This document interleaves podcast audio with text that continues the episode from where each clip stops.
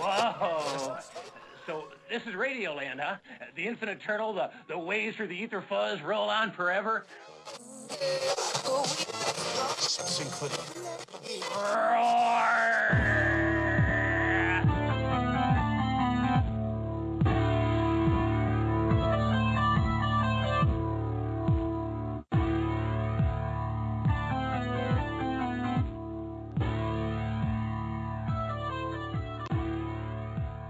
This is Death by DVD, and you are listening to Harry Scott Sullivan, your host. And on this episode, we begin a new series all about Masters of Horror, a horror anthology show created by the great Mick Garris in 2005 that ran for two, well, technically three seasons. And to begin this new series, we have a special guest joining us.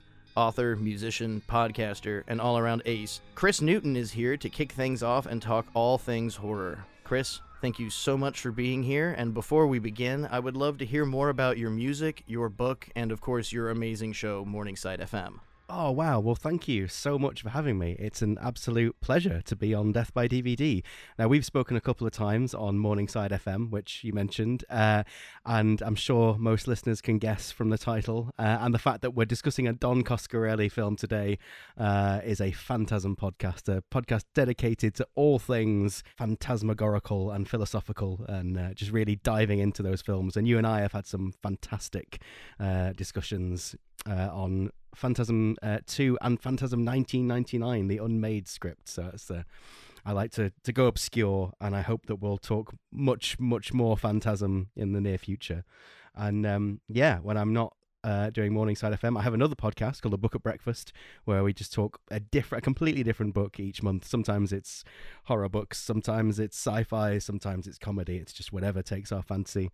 Um, yeah, and I'm in a band called Discord or Discord UK on most streaming things. It's kind of like you we call ourselves Seaside Punk, which isn't a genre at all. It's just because we're from Blackpool in northwest UK, and that's by the sea. So some someone called us Seaside Punk on a poster, and we thought, hey, let's go with that. But um, yeah, if you like kind of uh, old school uh, political punk, we're we're the band for you. Or or if not, yeah, I do bits of God, I do too much, don't I? Now I can say it all out loud, and I write as well. Yeah, um, mainly horror. Uh, as as Harry mentioned, my latest novel, The Fylde Witch, is a sort of folk horror based in uh, 17th century Lancashire, inspired by real local legends. And uh, I'm currently uh, co-writing another horror novel, which I'm not allowed to talk about at the moment, but. Um, yeah, follow Safety Pin Publishing on social media, and all will be revealed in the near future.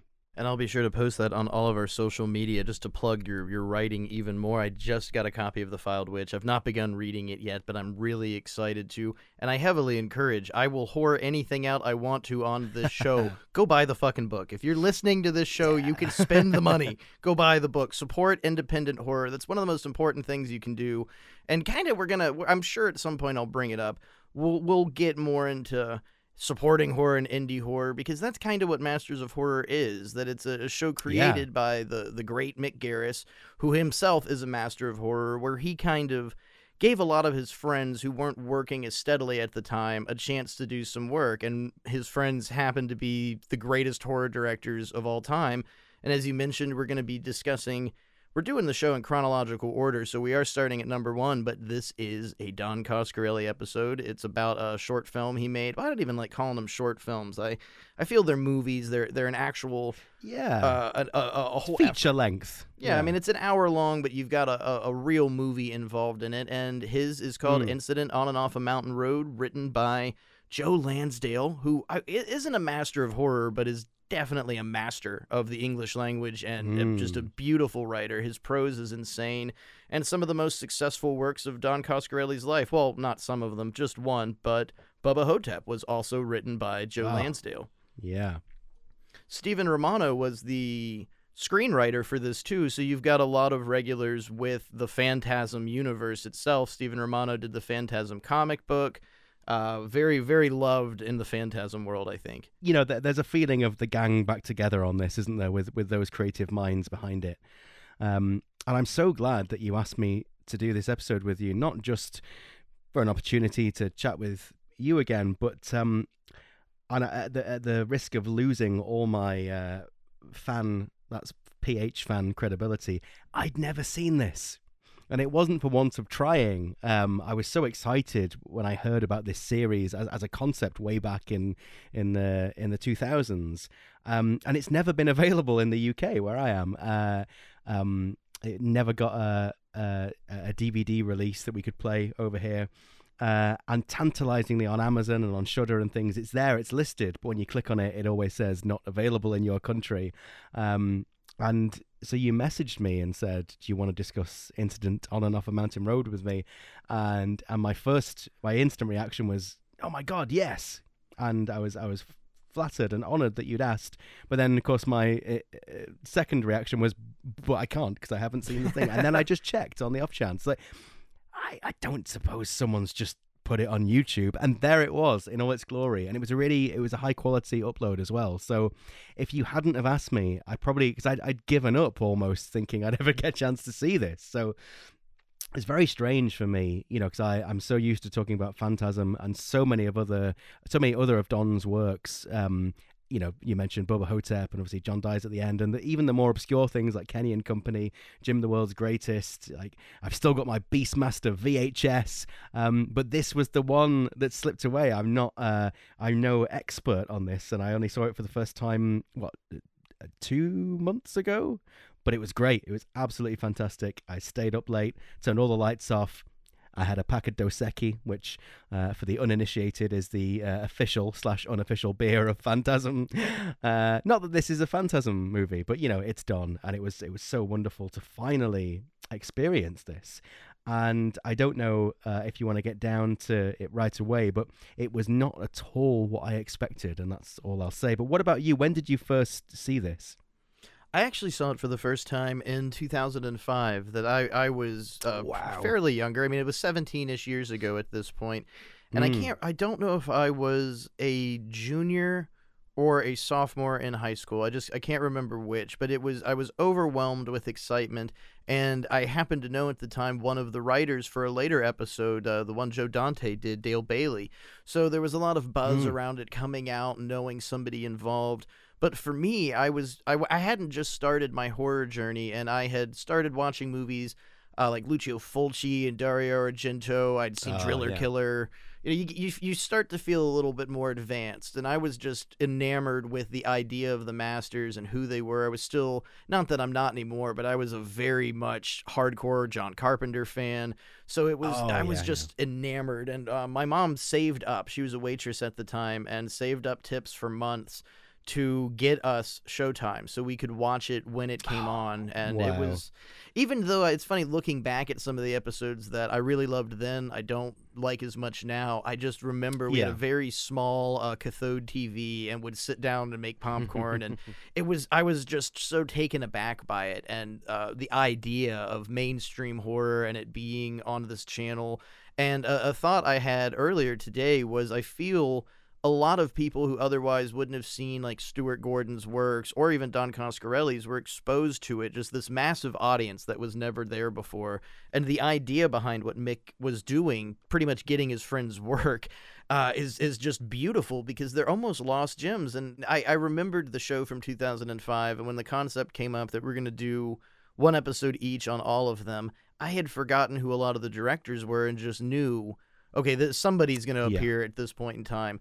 And when I sat down, I didn't want to pay attention to credits, and it, it it's very hard to do so. But after the third episode mm. or so, I gave this up. I was trying to watch them without acknowledging who the director was, so I could pick it. And this one, out of the, the before I started, just okay, I, this I can't do this. I'm walking out of the room, like peeking at the TV to see if the credits have ended and shit. but this one was it hit me because it didn't at first at all feel like the the body of work of Don Coscarelli, and it's one of those things, just like Phantasm, that once I started thinking about it over and over and over again, I, God, this could almost be part of the Phantasm universe. it it does fit in. Oh wow, wow! I can't wait to unpack that. I mean, there are there are there, it has the kind of the road element and almost like an inverse in a way of the thing that we. I apologize to any listeners, by the way, who want to know about Masters of Horror but aren't Phantasm fans because. With that being Don's baby, we and we're both such huge fans, we are going to keep straying, I think, into Phantasm. But I'll try not to. But um, but just very briefly, like Reggie, the character of Reggie in Phantasm, is often, uh, you know, will pick up a, a female hitchhiker and, uh, and and and try and seduce her, but it usually goes very, very badly for him, and she turns out to be some kind of supernatural entity who will try and kill him or betray him in some way. And and here we have a sort of inverse of that, where it's um where it's a female character alone on the road who encounters a kind of uh, peril, shall we say, uh, but in a very different way, but possibly in a more gendered way. It's like um, a lone, you know, female uh, driver who's been in this accident who's then preyed upon by this kind of predatory male figure. It's interesting. There is a, a kind of strange parallel there. So. Um, are we assuming that the listeners have seen this, or do we want to give a bit of a plot synopsis for them? I, I don't see any harm doing a synopsis. I, I have the worst problem of jumping in and then realizing, oh, I did the spoilers first. Sorry. so it's always wonderful having a guest to catch that. So um, but yeah, we're just jumping into the idea of the story. It's a woman traveling alone at night, and she finds a car abandoned on the side of the road. She stops to assist this person as an attacked by what I would call a monster. It's it's a six mm. foot nine, seven yeah. foot tall man. His face is like the moon. He's called the the Moon Face moon character, face. and he begins to chase her through the woods. And we have these flashback sequences where we learn about our lead character's life and how she's gotten into this situation. And this all for me is where I I find a comparison between this story and the Phantasm universe. That the Phantasm okay. this universe Phantasm rather is based in pain and memories and getting mm-hmm. older and changing. And we have this flashback element here, but one thing that always remains true with especially the first Phantasm is you don't really know if any of it actually happened. And by the time we get to the yes. end of this story, I don't think it matters if it happened or not. That we were given something that could have been an actual reality, but it definitely could have been Uh, you could call it PTSD, survivor's guilt. Yeah. It's it's really well mixed in that thin line that Don Coscarelli travels of is it real or is it a memory or is it fiction or Yes. And yeah. and it's it's it's a horror show, so it's not a very philosophical idea until you really start breaking the nut down and looking at it and looking at what the there's so many comparisons between the memories of the character and what they're going through where you start to wonder is this real or was yes, this an entire yeah. fight for survival? And I'll avoid spoilers for a little while, but the end of this really makes you question. That's where I start realizing, oh man, yeah, this yeah. might this is a euphemism, isn't it? Uh oh. exactly. Yeah, it's a very difficult film to discuss without spoiling. I think because most of the interesting things come from the ending when sort of applied in hindsight and with a lot of things like the, you know uh, you and I recently discussed the script to Phantasm 1999 over on Morningside FM and that was something that we both kind of known about for a long time almost a kind of semi legendary fabled thing that uh, when you've anticipated something for over a decade and you finally get to read it or see it it's very hard for something to to live up to your expectations in that way and in a sense, there, were, there was an element of that with uh, Incident in the sense that I I wasn't expecting it to be you know a phantasm film or anything like that, but I didn't quite know what I was expecting. But I, I, I was expecting a great horror show, which which it is, and it's probably more overtly horror than a lot of other stuff that Don has done in terms of the the gore uh, and the the the threat. Um, even in things like Phantasm, uh, the threat seems almost uh, fantastical in in a kind of you know almost fairy tale way whereas the threat here is very immediate and very real and you think this person is is in quite serious danger and this the, you know moonface has killed before it's not long uh, until she finds the corpses of his previous victims uh, uh, displayed quite uh, barbarically. But in spite of that, it's um, it, you know, say it's only an hour long and it's quite concise. Uh, it's it's a well told story, and I think it kind of benefits from being quite lean in terms of it only has about four characters in it. but four proper characters, and uh, you know it's a fairly simple story. So I came away from it initially, and I won't say that I was disappointed because I wasn't at all, but I came away from it thinking, okay, that was just a kind of fairly straightforward horror whether you want to call it a feature film or a, uh, a lengthy television episode whatever uh, you know a, a, fairly straightforward horror show. But it was afterwards the more i replayed it in my mind and as as you mentioned this is very heavily inspired by the ending the more you reflect upon it the, the film kind of changes. Uh, and it definitely when you rewatch it it's a it's a very much a different film on on second viewing because of, of how you perceive certain elements of it especially those flashback scenes yeah, it has a very almost EC Comics Tales from the Crypt ending. Uh, uh, it's a gotcha ending for sure, but it is yeah. remarkable in the sense that it it almost complements everything you just saw and then forces you to reestablish everything you just saw. And, uh, and no insult to the other episodes because there are some great ones. Uh, Takashi Miike even does an episode in the series, so you really have some masters. Coscarelli's is the only one that makes me really think and really makes me evaluate mm-hmm. it. The other ones are complimentary, they're horror pieces, they're great. And we we've neglected as huge Phantasm fans to bring up one of the proper cast members of this is Angus Scrimm. Well, yeah, I, you see, I wasn't sure if that classed as a spoiler or not because bizarre as this may seem, uh, I didn't know Angus was in it until infuriatingly about a week before you contacted me about this. Don posted uh, an image of Angus from incident on and Off a Mountain Road and captioned it as such. I thought, oh, I never knew. So if only I hadn't seen that post. Uh, as naive as this sounds, because Angus pretty much crops up in everything Don does. I loved his cameo in John Dies at the end. Um, but yeah, I think uh, the arrival of Buddy would have been a real shock to me. But in some ways, it still was a shock, even though I was, I was expecting Angus. And I'd seen the the poster or the cover or whatever you want to call it. I'd seen Moonface, so I knew that the antagonist was this kind of I mean, it's in, he seems to be a man in the sense that there's nothing overtly supernatural about him, but he, like you say, he's a monster. He's so freakishly tall and weird looking and evil. That that guy's a monster. I don't know, but that again, that's um. I love the fact that nothing is really explained. He's more just a kind of a force, really, an, an elemental force. And then when she's imprisoned, uh, presumably waiting to be horribly murdered, uh, as as as we've seen his other victims were. She's imprisoned with somebody called Buddy, who, uh, even though I knew Angus Scrimm was going to be in it, I did not expect him to appear in that way or be that kind of character. Yeah, I, I, almost can envision Coscarelli sitting in his office, maybe spinning in his desk chair, wondering, should I call Reggie? Should I call Angus? Who should I call for this role? And and he said, and I I, I uh, have thought about this for a while, trying to place out who Reggie could be. And Ethan Embry plays. We're gonna get, I guess, into a little bit spoiler territory and personal with the plot, but yeah, as yeah. this woman has tried to help somebody on the side of the road, she's become attacked by Moonface and she has mm. survival skills and we start flashing to memories of her and her boyfriend or fiance rather played by the great ethan embry uh, an awesome child star that was uh, i think in a lot of uh, I, want, I don't want to say older people, but we're both in our 30s. We kind of grew up mm-hmm, with a mm-hmm, lot of mm-hmm. Ethan Embry movies, and then suddenly he yeah. disappeared and came back and he started going bald and doing horror films and he's great. Yeah. It's it's very surprising and it always takes me a minute i'm like who is that? I know that person from yeah. oh it's ethan embry.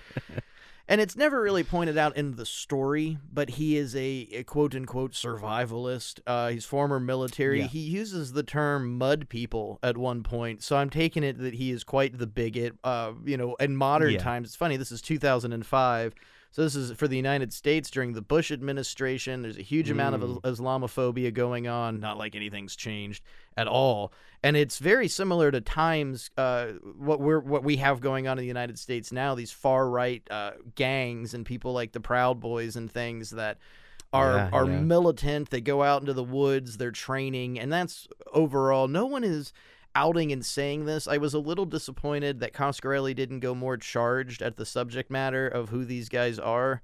But I read the Joe Lansdale short story, and it's it's very much word for word in a lot of places. And I think very, it's a point yeah. that you realize, well, he's you know taught her all of this insane stuff from his surviving survivalist camps, and is impo- and you learn through the these flashbacks that she is a, a terrible victim of mental abuse, physical abuse. He's pretty much Mhm, insane mhm. and forcing this this lifestyle on top Yes. of, of her. So now she's got this like double thing going on of she's being chased and then she has all this guilt and uh, I don't know if it's survivor's guilt. That's improper of me to say, but you by the end of the story have this open translation of if all of this happened, it doesn't matter because one thing certainly definitely happened. Yes. And could everything you've just seen been a metaphor for that? I don't care. And that's that's really the power of Don Coscarelli that it's not bad writing, it's Mm, not bad storytelling. He told the story in such a vague dreamlike manner that by the end of it, you you're almost reeling of I got to watch it again.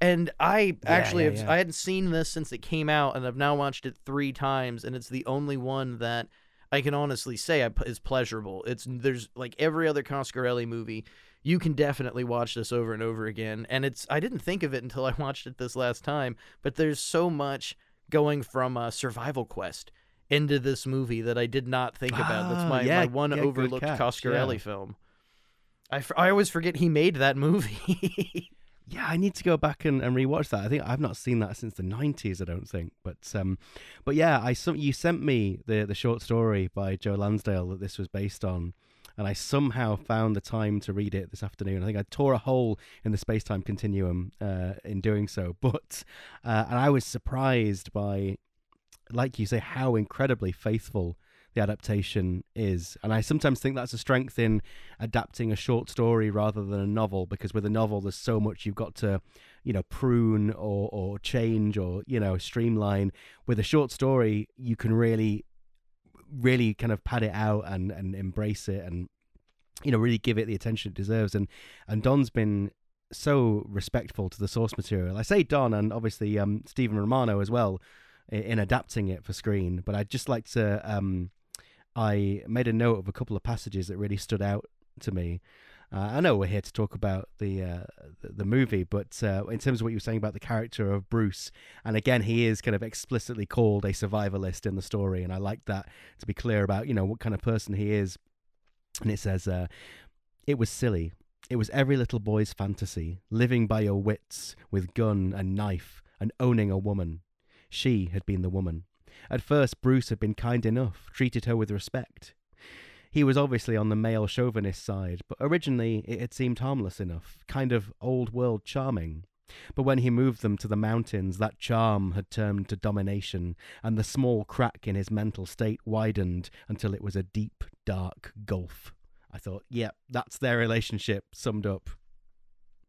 And in my sort of disappointment that they didn't get more political, that really sums it up without the need to dive into politics. I personally always have that problem. If I can start an argument with something I don't like, I'm going to, and I don't mean to, but it's Yeah. just, you know, okay, survivalist, and he shaves his head. I see what you're saying here.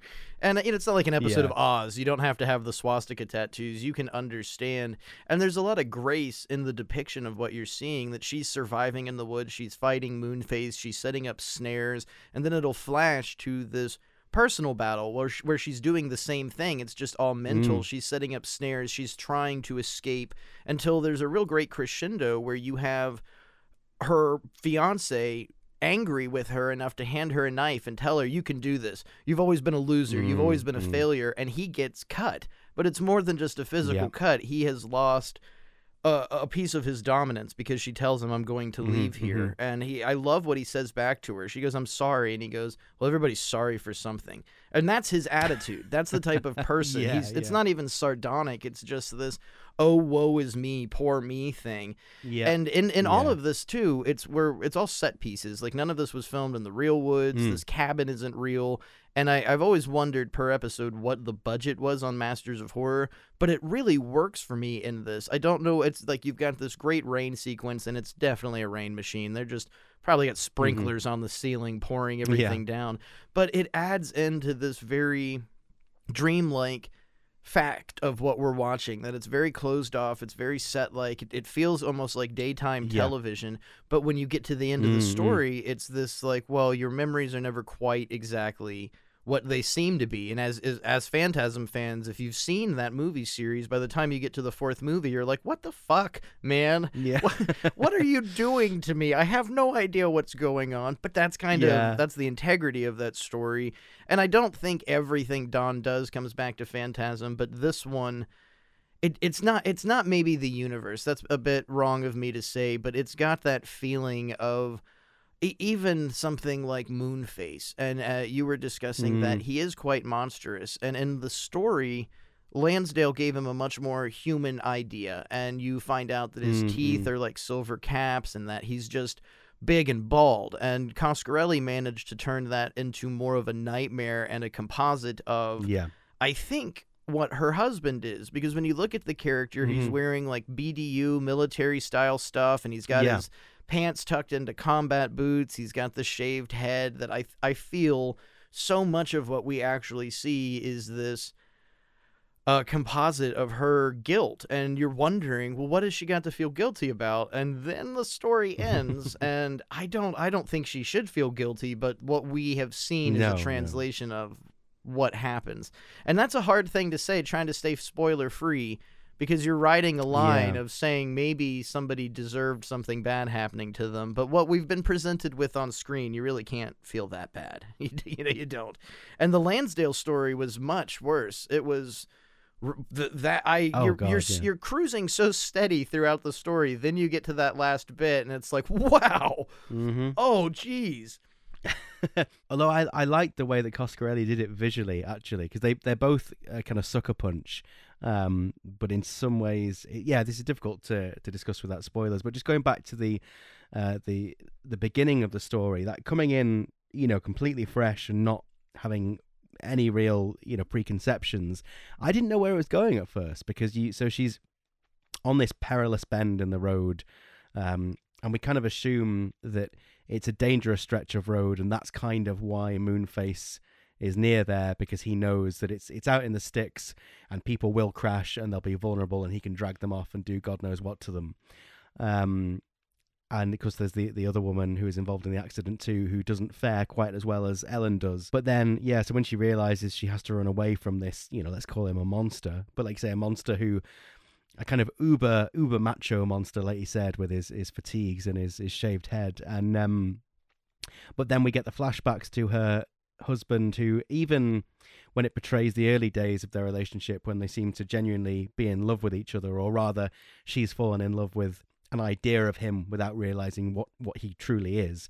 Um, he's presented, you know, as as as a a positive force at first in a way because oh here she is she's alone she's stranded she's she's being pursued and and you get this ah but wait she has all these skills. And the person who taught her you know the person who's equipped her with these skills that she's going to use to get out of this perilous situation is this husband. So he's almost presented as a kind of mentor I don't want to say hero, but like we're, we're, introduced to him as like he's a good guy, but then as you say, as as the flashbacks progress, and but I didn't I didn't really accept him as the good guy from the off because I thought okay I know I know what kind of person this is and I don't like it. And um, a part of my brain was almost a little bit worried you know like where what's the message of this film? Like where's it going?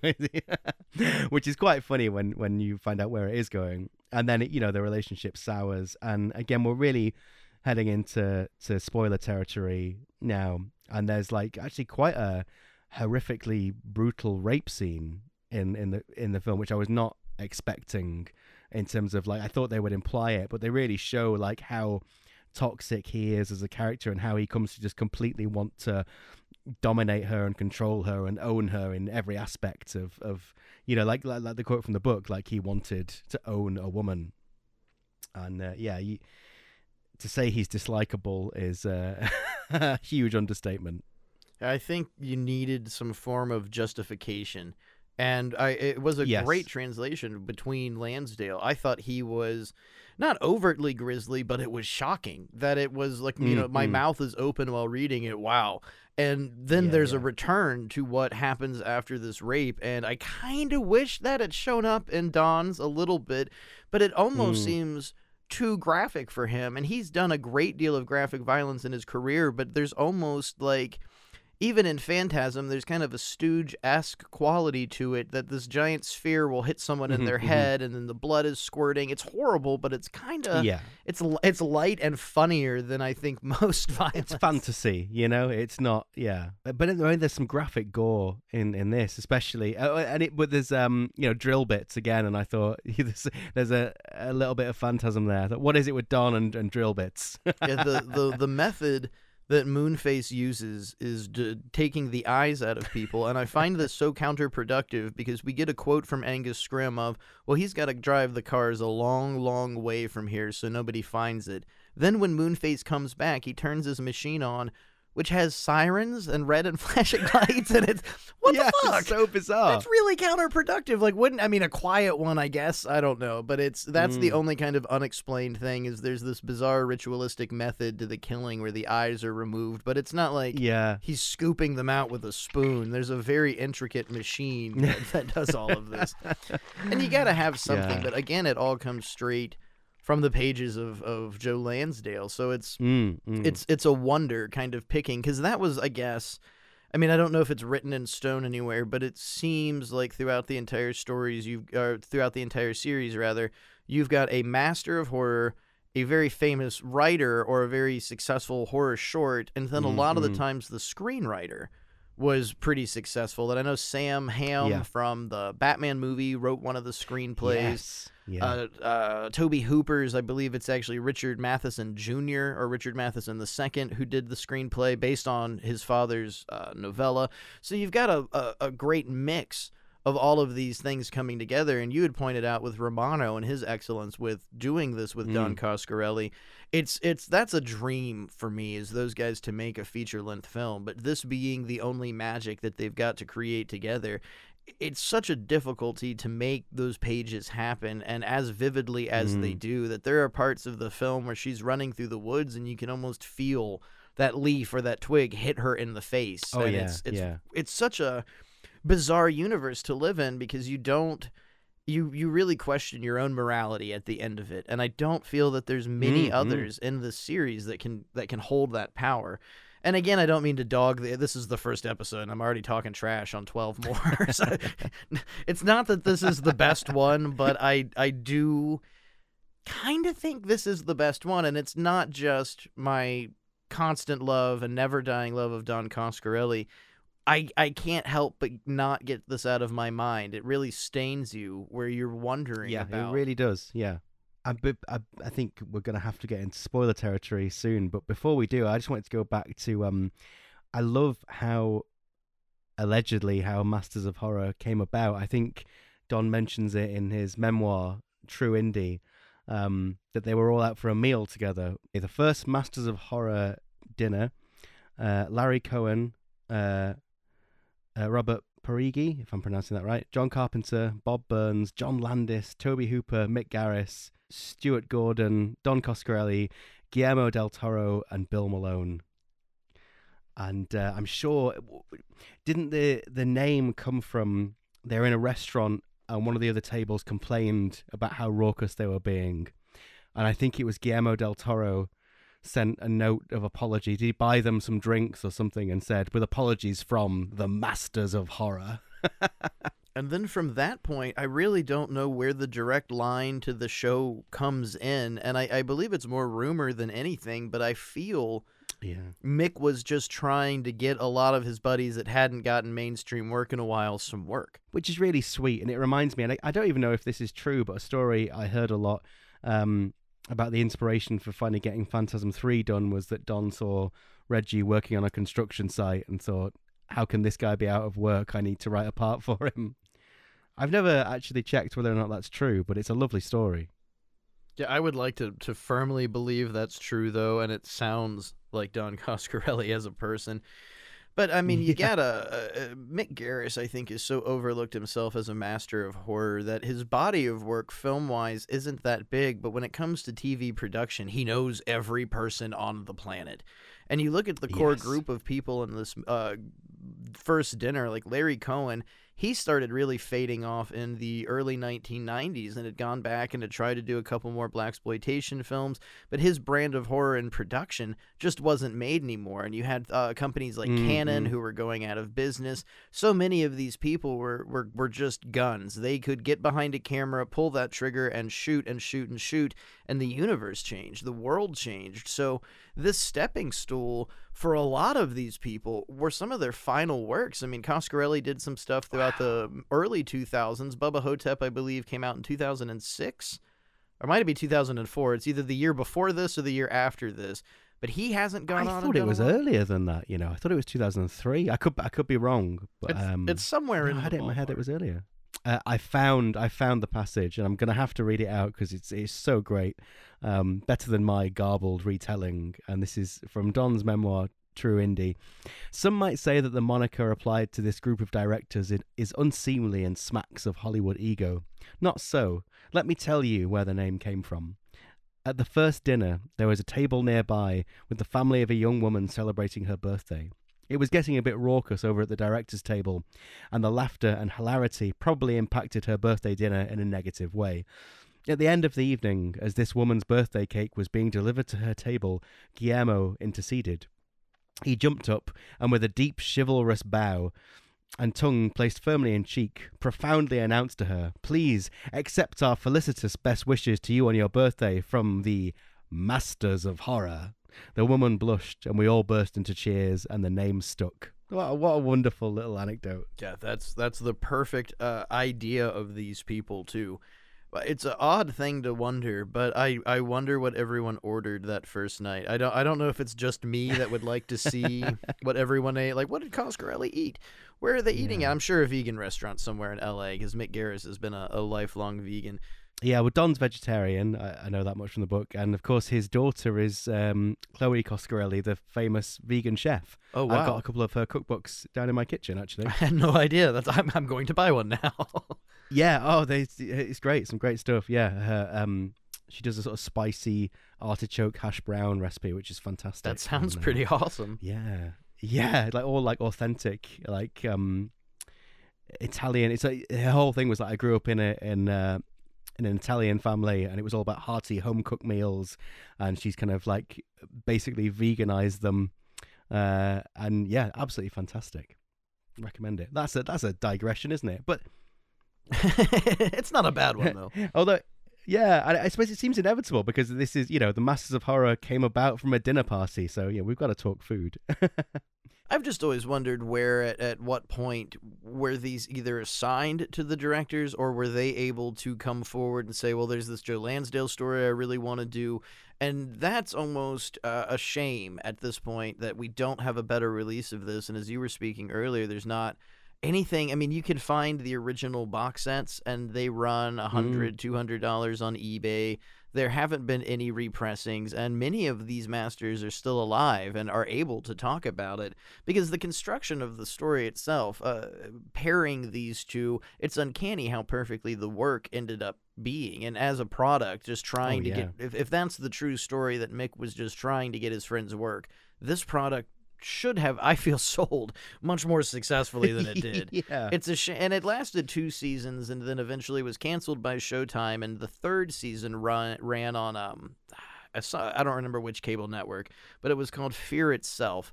And it, it's a firm mm. continuation, but it, it's just a weird kind of glimpse into horror history because when this ended, a lot of these guys' careers have just stopped also because John Carpenter ended in the 90s yeah. with Ghost of Mars. He hasn't moved forward. Tobe Hooper was doing some weird stuff in the 90s and, and early 2000s before he stopped and unfortunately passed away. Miike, I think, is the one of the few masters who has nonstop worked. He puts out like mm-hmm. four movies a year. It's impossible to keep up with him. I must say though, I, I, I really enjoyed last year's um, Cabinet of Curiosities, which was sort of presented by Guillermo del Toro. Um, but I was very disappointed that Don wasn't invited to direct a segment of that. I think that could have been really interesting. Don Coscarelli taking on Lovecraftian horror. Yeah, I'd like to see Don come back at any point for anything, even if it's yeah. another John dies at the end film, which I loved. I thought that was a terrific film. I, I strongly stand by the statement that Don Coscarelli has never made a bad movie. Oh yeah, yeah, definitely. Um, but so, shall we discuss the ending of Incident on and Off a Mountain Road then? Yeah, I think we're finally safe for spoiler territories. And again, it's a 17 year old show, guys, so try not to get too angry Yeah. that we spoiled it. Somebody got mad. Unless you're in the UK, go and watch it on YouTube immediately. Somebody got mad because in the first five minutes of our Halloween Ends episode, we talk about how the movie ends. what you, I'm sorry. At least people are using our .com website to send me emails. I love it. I, I'll get excited even Yeah. if it's hate mail. So, so spoilers Well, are first coming of all, it's called everyone. Halloween Ends. What? Yeah, what do you think's going to happen? Secondly, it's Halloween. You know, it it before we know it, it's going to be um 2028, and there'll be another remake. And who cares? Like Michael Myers will keep coming back and back and back, even no matter how little we care. Stop getting mad at me over fucking Halloween. Just stop it, okay, everyone? It's a, it's enough. Take your anger out on David Gordon Green or Danny McBride, not me. It's the wrong guy. so spoilers are open. Yeah. yeah, mm, they're coming.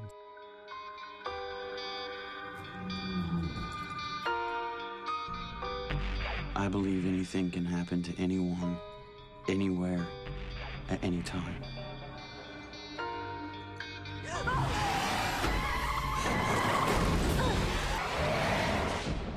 I learned that when I was a kid. Are you always this charming on a first date? You've always got to expect the unexpected. Hello?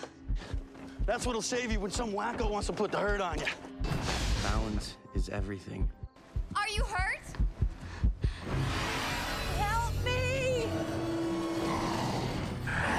Yeah, just as crazy as they are. And they don't know what to do with you. What happens if crazy doesn't work? Oh, crazy always works. But if it doesn't, Yeah. when everything else fails you, try anything. Where are we? You've come home. You're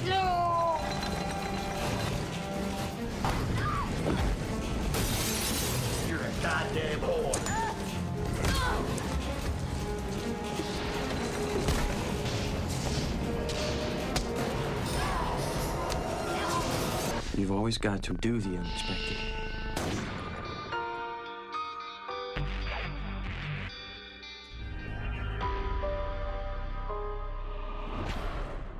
So Ellen defeats Moonface, and we think, thank God she can get get onto it. She was on her way to her mother's, wasn't she? Uh, and when she gets back to her car, she opens the trunk. See, I was very conscientious of uh, the fact that most of the listeners will be US there, and I said trunk and not boot. but now I've had to I've had to clarify. She opens the trunk, and we see that stuffed in there is Bruce's dead body. And not only that, she then takes Bruce's body down to Moonface's cabin and commits him to the same act that he is pur- purported on everyone else by removing his Yep. eyes. And he becomes Uncle Brucey because there's this weird familial angle. It shows up more in the Lansdale story, but through Angus Yeah. Scrimm's I'll character. call you Uncle Brucey. Yeah. And you know when Angus is introduced that there's something fucking wrong with him. And he he might Yeah. he appears to be chained up, but his dialogue he's he's the only survivor of all of these atrocities, and he's the one that lets us know that he doesn't like sexy stuff, and that some of the other girls were Mhm. really naughty, and they deserved it. That's what always hints me off, as he says, "I kind of feel they deserved yeah. it." And it's like, don't stop talking to that guy. Don't talk to him anymore. He's Yeah. not good. And what is going on with Buddy? Because then we find out that he isn't really shackled. He's pretending he's in prison there, but he seems to be free. And yet he's also afraid of Moonface. It's very, very odd. But again, just going back to the story in terms of what you're saying about that the corpses, I'd, I'd love to read another section actually, just that I uh, bookmarked his description of, of Moonface's victims. A withered corpse in a ballerina's tutu and slippers, rotting grapefruits tied to her chest with cord to simulate breasts, her legs arranged in such a way that she seemed in mid dance up on her toes, about to leap or whirl. The real horror was the children. One pathetic little boy's corpse, still full of flesh, and with only his drilled eyes to show death, had been arranged in such a way that a teddy bear drooped from the crook of his elbow. A toy metal tractor and plastic truck were at his feet. There was a little girl wearing a red rubber clown nose and a propeller beanie. A green plastic purse hung from her shoulder by a strap, and a doll's legs had been taped to her palm with black electrician's tape. The doll hung upside down, holes drilled through its plastic head so that it matched its owner. It's so fucked up. I really love the baby in the Lansdale story. One of these poor Yeah. children gets used as a bludgeon, and it's great. You get a glimpse of it, and I, I had watched this, then read it, then went back and watched it again to, to try and pick up and see a little bit more of that influence. And you do get a brief glimpse of the baby, but when it's weaponized in the story, I felt that that was so much a representation of her idea of this uh, Mhm. modern American family. I'm going to uh, marry somebody I love, and we're gonna move out to our farm in the country and raise a Yeah. family and have kids. And using the baby as a weapon, as a destructive force, is, is dismantling all of those dreams. And that's even before we find out Yeah, yeah. that she has killed her husband. So that it's so much more effective at the end of the story when that trunk opens up or the boot. I'll call it a boot. We'll have to. It's vice Yeah. versa. she pops the boot, and you you get this. It's such a wah wah wah moment, and it's such a EC Mhm. Comics uh, Tales from the Crypt thing.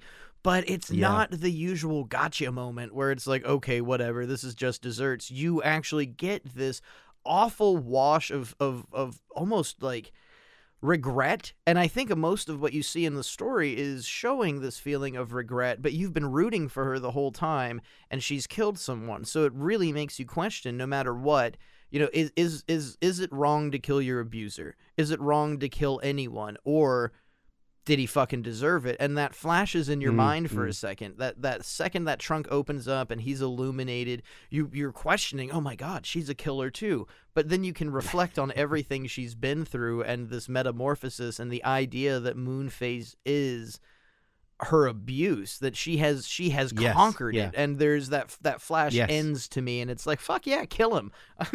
The only thing I, I wonder is she was taking she was going to her mother's house. So did she like call her mom and say i got a body in the trunk. We gotta you gotta help me. Like that's the best support system to me. What that's how you do things. Help your kids bury bodies. Yeah. oh i shouldn't say that. Cia is gonna show up at my Well, fucking door. In all seriousness, though, what parent wouldn't, you know, if if if their their their child married someone who was abusive and physically abusive and sexually abusive, and then they turned up at your house and said, "Look, they did these terrible things to me, and I and I retaliated and I killed them." You'd help them bury the body.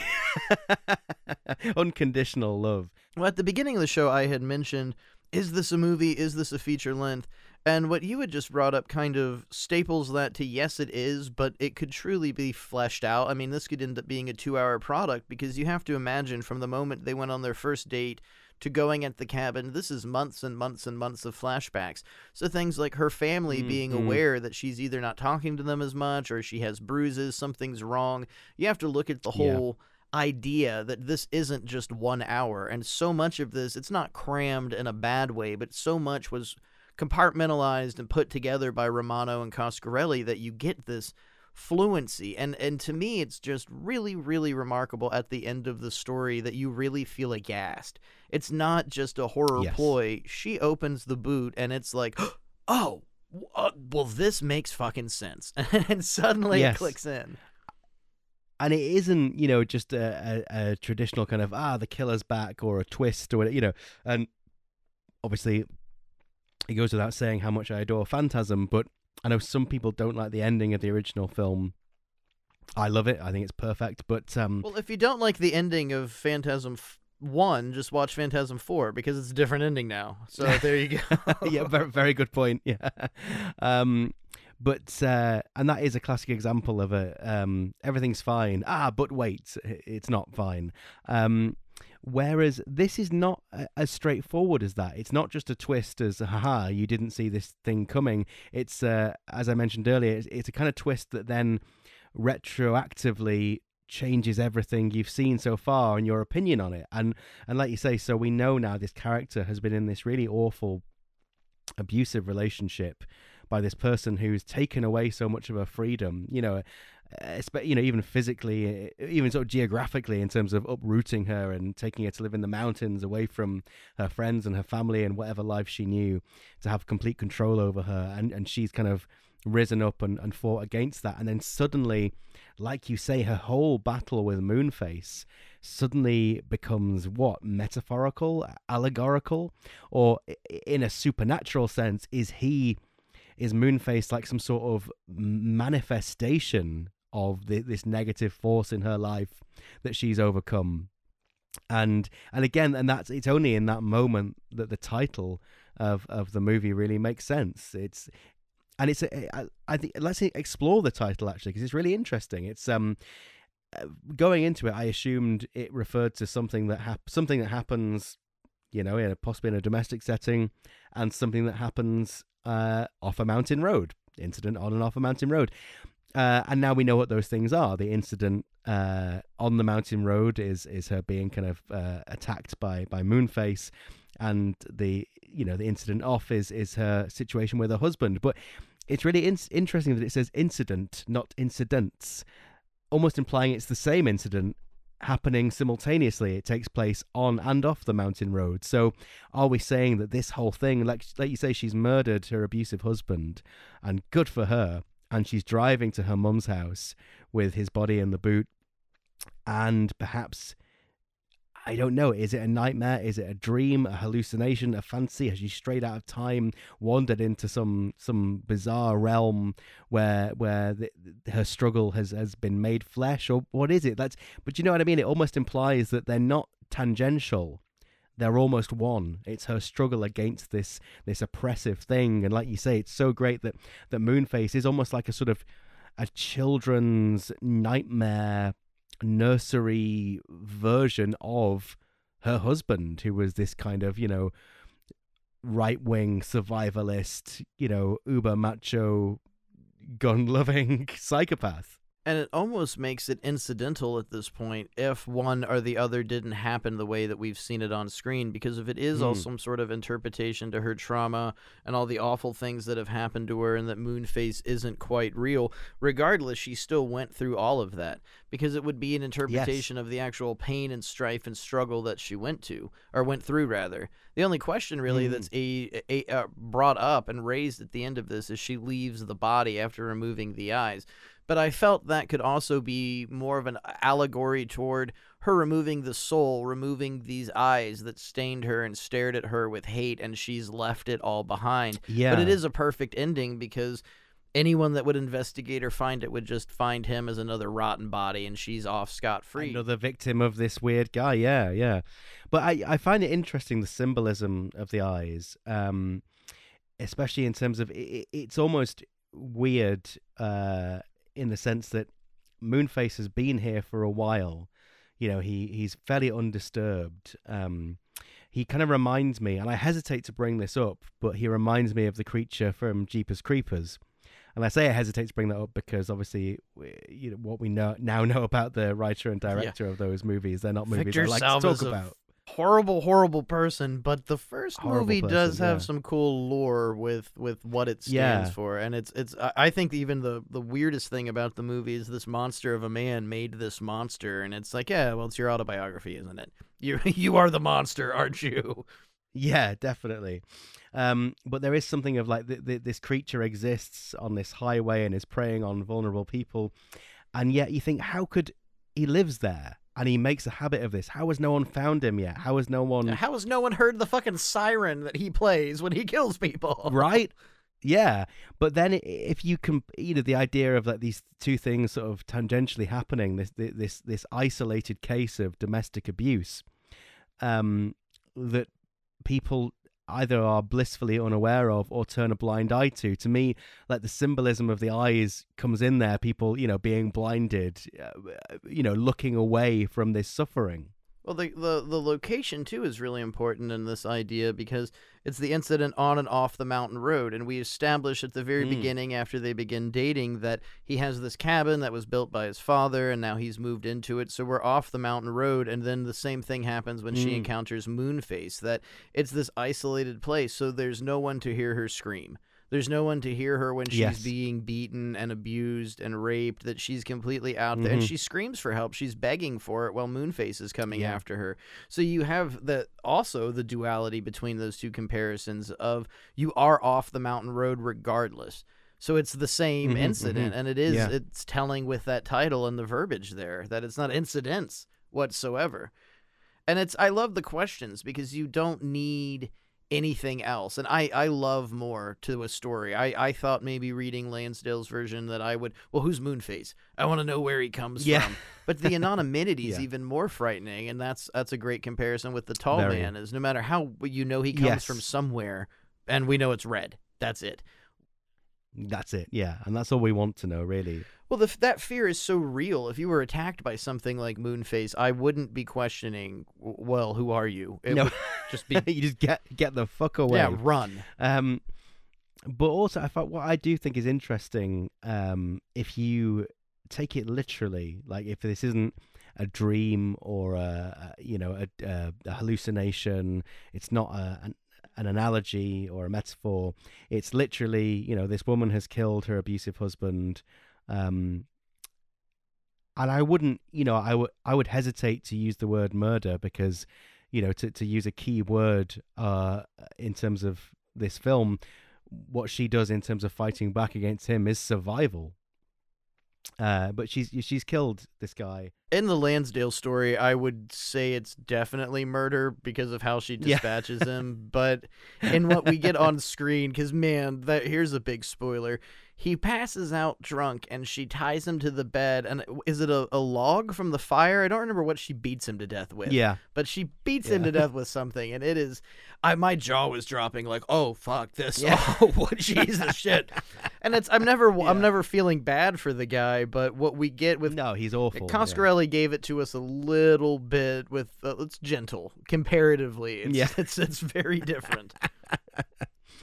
But um but if you take all that at face value uh it's still it, it's a really interesting thing to explore. The idea that back to what i was saying earlier that she you know this guy has been nothing but a negative and destructive force in her life and yet some of the things that he introduced her to as a kind of paranoid survivalist she then does use those skills to set traps and to fight back and to survive and it got me thinking a lot about you know when you have people in your life who you know aren't good people or people that you don't speak to anymore people who are quite toxic or unpleasant or even abusive and yet you know life's not black and white and you can't just say oh they were a bad person therefore everything that happened with them was terrible. But like i i've known some really awful people in my life who are thankfully aren't in my life anymore and yet no matter how I might dislike those people, they introduced me to some of my best friends now. You know what I mean? And it's um, and it was funnily enough weirdly appropriate, sort of mentioning Jeepers Creepers because I feel that kind of ties into pop culture as well when people kind of uh, you know creators. Uh, disgrace themselves or are revealed to have been really awful people and you're left with you know works of art you know films or music or books whatever, that you grew up loving and now you know that the the, the guy who created it uh, is is is is dodgy in some way or or toxic or problematic or whatever word you want to use. And you, how do you deal with that as an individual to say well you know these things these songs they saved me and they made me and they introduced me to other people. How do you compartmentalize that? And i felt that there was a big element of that in this film like well yeah he he was awful and i killed him and yet if he hadn't have showed me how to do, you know, set this snare or, you know, how to weaponize my surroundings, I'd probably be dead by now. I think a lot of that is even weaponizing the idea of fear. That you you can go Mm. through this idea of even like we were talking about Halloween, Michael Myers is chasing you, he's coming after you, and so often in all of these movies the person just dies. You don't get this the sense of any real life or that these people existed outside of being a character for this specific story. And here it's so rounded and so so real you can feel an attachment to anyone even if you've not been through not anyone but you can feel an attachment to Ellen rather even if you've not been through this situation mm. because you've survived something in your life you can Yes, you can yeah, yeah. find a, a base of realism with them and that helps so much with the story when you get to the end because it shocks you so much more because you have become a victim with Ellen. You have felt everything with her and you are allowed Yes, to be part yeah. of her memories, but at the same time what she has learned and what we've learned through these memories are just a part of the cycle of abuse. And it I, I the, the one thing I've wondered about the ending is if it raises the question, will the abusee become an abuser with her anger? And it almost reminds me, it's a stretch here, uh, speaking of stretch, of the character Stretch and the Texas Chainsaw Massacre 2, that she finally Ah, finishes yeah. everything and she just spins around like Leatherface with that Yeah. chainsaw. I love that scene because she is just, she's taken over everything but is fucked. That person is fucked in the head now. They're never going to be okay again. They have, they've just conquered cannibals living under the Alamo. But it's a beautiful scene and that moment where she makes him Uncle Brucey and takes his eyes out, I, I see there's a great feeling kind of shared there with you. It's it's a yeah. Well, you It's want a to really cheer interesting for her. scene. Like it's You it's- do, you yeah. you almost are now happy about the villainiz- villainization. It's really interesting because, like you say, that uh, Moonface seems a kind of extrapolation or amplification of Bruce.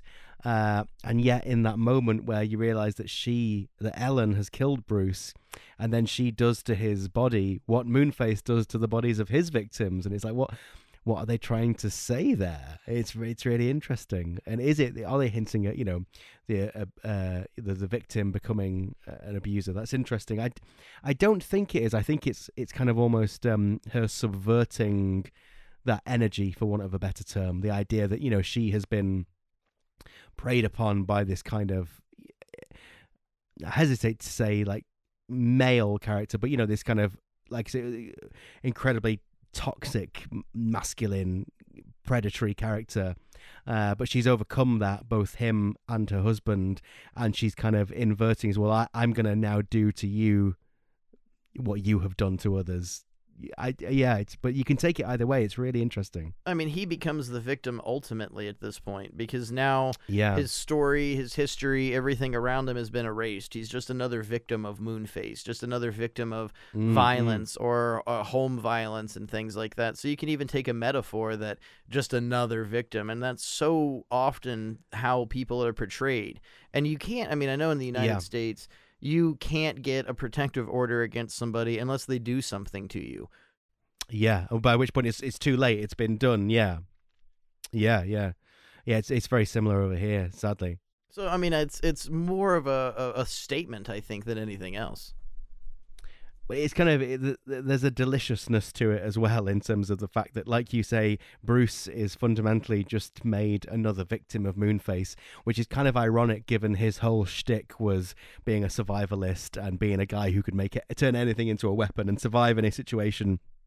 And you think, well, actually, you know, maybe if he'd been stranded on that highway, uh, he would have survived Moonface. But um, but he was defeated by somebody that he didn't reckon with, which was, you know, his uh, what the person he wanted to be his little housewife. But but actually, she was more dangerous than either of them in the end. And the fact that he's kind of, like you say, to any passing person who found that crime scene would say, "Oh yeah, this poor guy was was overpowered by this uh th- this monster in the woods," and that's the kind of the the ultimate insult um and almost mockery of him. I think in a strange sort of way. I tell you what, though, they you mentioned the bizarre thing with the siren and the flashing lights, and it is it's utterly bizarre why he has that. Like maybe one of the cars that crashed on that on that corner was a police car, and he's one of his victims. You know, uh, hung up there on those poles is a police officer, and he's stolen the radio and the siren from a cop car. Who knows? But um, again, if we are taking it to be a bit more abstract and maybe even a kind of delusion, of allegorical delusion, um, if picture the scene where she is just flipped and she's murdered her husband uh, in retaliation for all the injustices he's subjected her to, uh, and then she's kind of almost out of it, you know, shocked by what she's done in some sort of catatonic state, and you can imagine this is all playing out in her mind of her overcoming the, the, this monster. Uh, at which point the police pull up and there's a siren blaring and the living room of the of her house is doused in in the, in the blue glow of a police flashing light is that what that represents in that room where people's eyes are poked out? Or it could be her guilt also. I mean, you could really take a construction of that same thought that it's her guilt and fear of being caught in a situation like this. Yeah, yeah. It does feel that that her husband uh, to me has become a victim of almost himself. And maybe I'm reading too much into things, but when he mentions that his father took them there when he was a kid and you get flashes that he was in the military and mm-hmm. possibly over in the middle east. Maybe this is a, a, a lineage of abuse that maybe it was perpetuated from his mm-hmm. father and his father's fathers and it's his way of of masculinity. This was done to me so i'm going to do it to mm-hmm. you. That his way of showing love is suffering and pain and that as you were discussing with these are her memories no matter what the person is. You can't change that even if maybe some of them were good times. All of these things this visage of hate had some impact. Otherwise uh breaking this this kind of perpetuation of abuse that has constantly happened. That now he has I don't know, almost like a child fighting because I, f- I find something almost childlike about the image of Moonface that this is what if if you Mm. were a kid and had an abusive parent, this is what you would picture it as. And in her mind, having been through all this abuse, I kind of feel that there's almost an escapism that a child would form to get out of this. So the police lights coming in and her her real reality while she's facing all of these demons makes perfect sense. And that's what's perfect about I Yeah. think this Masters of Horror episode is that you can discuss it to these depths. Like 17 years Yes, later, it yeah. can still be broken down. Really, really, yeah. And and like I was saying, so the first time I watched it, I was thinking, yeah, this is going to straight up horror where she's being pursued by a monster and hopefully she'll get away. But then I say when you get to the end and you realize what's happening with these with these um tangential narratives, you think, oh, actually, it's way more complex than that. And again, it has the classic Coscarelli, how much of what I've seen was actually real. But uh, but you're so right in terms of it being like you know a children's drawing. Um, there's a, there's an episode of Doctor Who called Fear Her. I don't know if you've ever seen it. It's a David Tennant episode where um, uh, a little girl's drawings are coming to life, and it's strongly implied that she had an abusive father, and she's drawn this kind of horrific, like children's drawing of her father on her bedroom wall, but it's like, but he's a monster. And then it's sort of coming to life and sort of screaming at her from behind a closed door that he's going to come and get her. And it's that, it's the, you know, it's the fear of the nursery. There's something kind of grotesque about it because it's amplified in a child's mind. And yeah, that Moonface does does does feel like that to a, to a degree, like a, a distortion, almost like not a caricature, but a kind of you know a nightmare version of her husband or people like that. You know. Well, we've gone pretty much every direction I think we could with this. I, we covered so much more ground than I thought we were going to. We got really philosophical. we broke it down as if this was Yep. all real or if it was a dream. And that, it always takes me back to Phantasm. Was it a dream? Yep. But doesn't matter if it was a dream. And that's what I ask myself whenever I watch Phantasm. Does it matter if this was a dream? What you have here is a, a, a shocking and I think pure example of post traumatic stress disorder and victims' guilt and surviving. And it asks you at the end of the day does this person need to have guilt? Does it need to, do they need to feel a fear? And you don't know. You don't have a solid answer. And you can interpret it any way you want to. You can say there's a solid answer. For me personally, I feel when that boot is opened up and you see what has happened, everything has changed. We're upside down now, and it's not wrong, it's not right, and you're left with the credits to think about that. And that's master storytelling, and that's pretty much the same thing Lansdale did with his story before this had become a film. Lansdale's story predating this I don't think affects anything or changes it because, as we discussed earlier, it's even more synonymous with now's political climate and groups and ideologies that we know. It's sort of a timeless story of abuse, and that Yeah, happens to be so. all of Coscarelli's work. Even Bubba Ho-Tep is a timeless story of Mm. abuse. They're totally elder abuse in that place, run by Reggie Mm, mm, Bannister. Yeah, I know we've discussed this on Morningside FM, but there is something charming about all of Coscarelli's work has either Reggie or Angus in it, and if you don't get one, you get the other. And I think, I think the only one that doesn't have either of them is Beastmaster. Yeah. Right, we need to go back and edit one or both of them into it. I think Don was very much trying to do something completely different after Phantasm. He? he said, you know, he didn't want to be pigeonholed as a horror director, and you know, Angus had been in Jim the World's Greatest, uh, and Reggie had been in both Jim and Kenny and Company. So I think you can really tell that he's he's trying to assert himself as a, a man of many many talents with a you know a, a huge toolbox to, to, dip into, and I, you know you respect that. But um, I think perhaps he mellowed a little bit with age and thought, you know, I just want to want to get the gang back together. Yeah, it was curious why he couldn't pull everyone back into this, but I guess Reggie being the abusive husband wouldn't have been the best casting in the world, and I don't know if Reggie could play an abusive husband. Uh, he did great. I think it's the Mangler 2 or the Mangler 3 as a very scuzzy guy in that movie, but I just can't see him playing a survivalist, Mm. right wing, abusive husband. No. And even if he did, and even if he played it really well, which I'm sure he could have done, we'd have projected Reggie onto him. And, you know, you'd find yourself loving the character when you're not supposed to. So I'm glad. I'm glad they didn't cast uh, Reggie Bannister. And out of all the magic that Coscarelli has created with his career, I think ultimately this is a really pristine piece. This is kind of icing on the cake. It's a short piece and it's not the easiest one to find worldwide. But as a, Mm.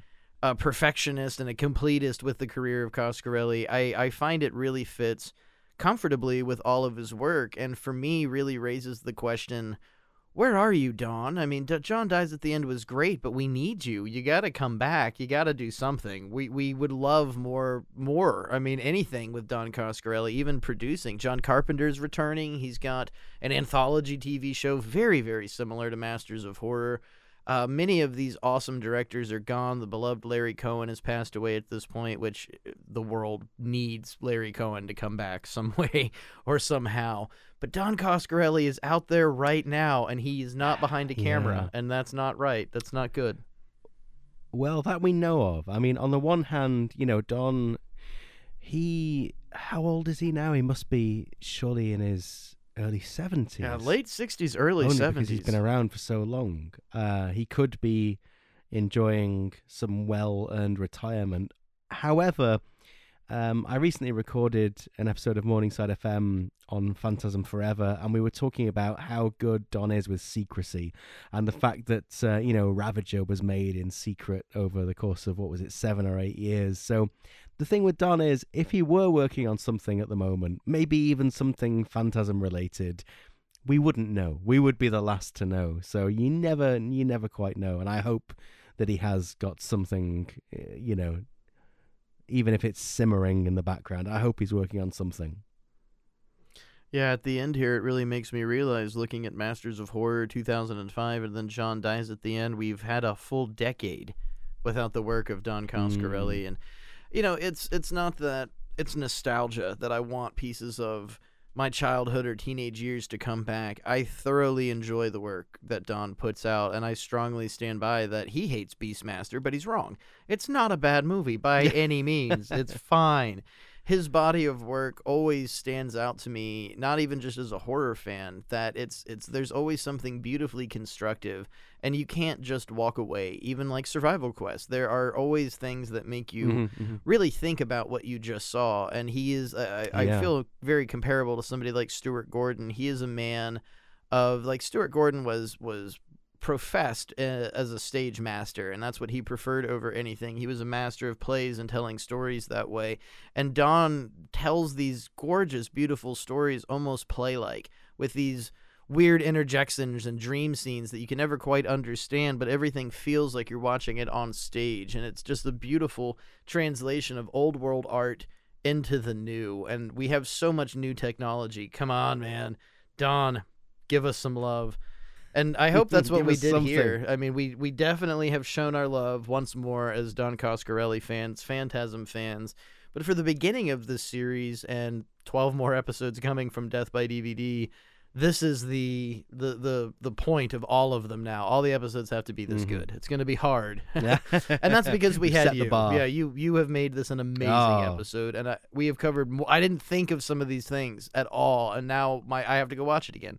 I'm so excited yeah, to of course. And yeah, that's that's classic Don, isn't it? Every every conversation uh, brings up something new, and then you will take that with you into your next viewing. But no, thank you so much for inviting me. It's been an absolute pleasure. Uh, any excuse to, to witter on about horror, basically. But uh, and but no, thank you for truly, truly making me a, a Don Coscarelli completist, as I say, because that was the gap. that was the gap in my Coscarelli knowledge. I'd never seen this film, and now I have, and I'm so glad I have, um, because it's going to be. I'm going to rewatch it and rewatch it because you never know. You never know what's happening, and each viewing brings a new interpretation. So, thank you. Well, please feel free at any point if there are any more episodes you want to talk about.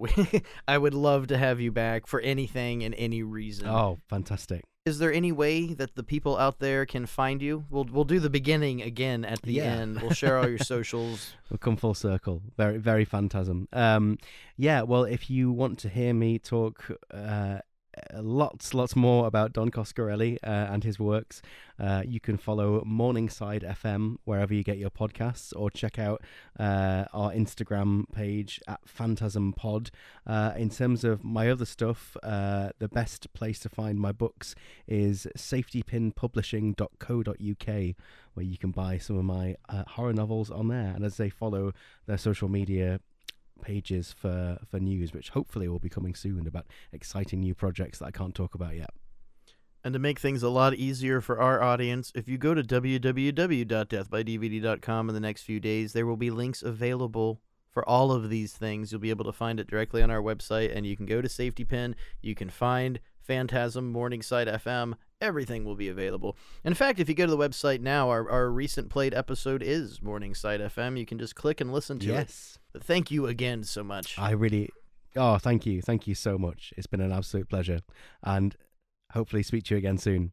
Well, you have been listening to Chris Newton and Harry Scott Sullivan discuss Masters of Horror Episode 1 Incident on and Off a Mountain Road, directed by Don Coscarelli, written by Don Coscarelli and Stephen Romano, from the short story by Joe R. Lansdale, one of America's greatest talents. All of them, all of these people are some of America's greatest talents. If you don't know Stephen Romano, Google his name. Gorgeous artist. He's working with Eibon Press right now. The Fulci comics, the Maniac comics. You have the genius work of Stephen Romano available easily, as well as the Phantasm comics. But that brings us to the end of this episode. The ashtray is full and the bottle is empty. Thank you so much for joining us, Chris. It's a blast every time. I love talking to you. You are an ace, good sir. Ah, same, same. See you next time. Death by DVD is recorded in front of a dead studio audience.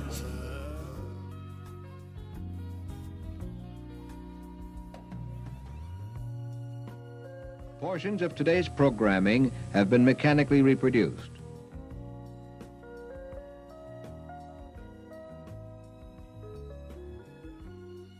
The management and the staff wish you a pleasant good night and good morning.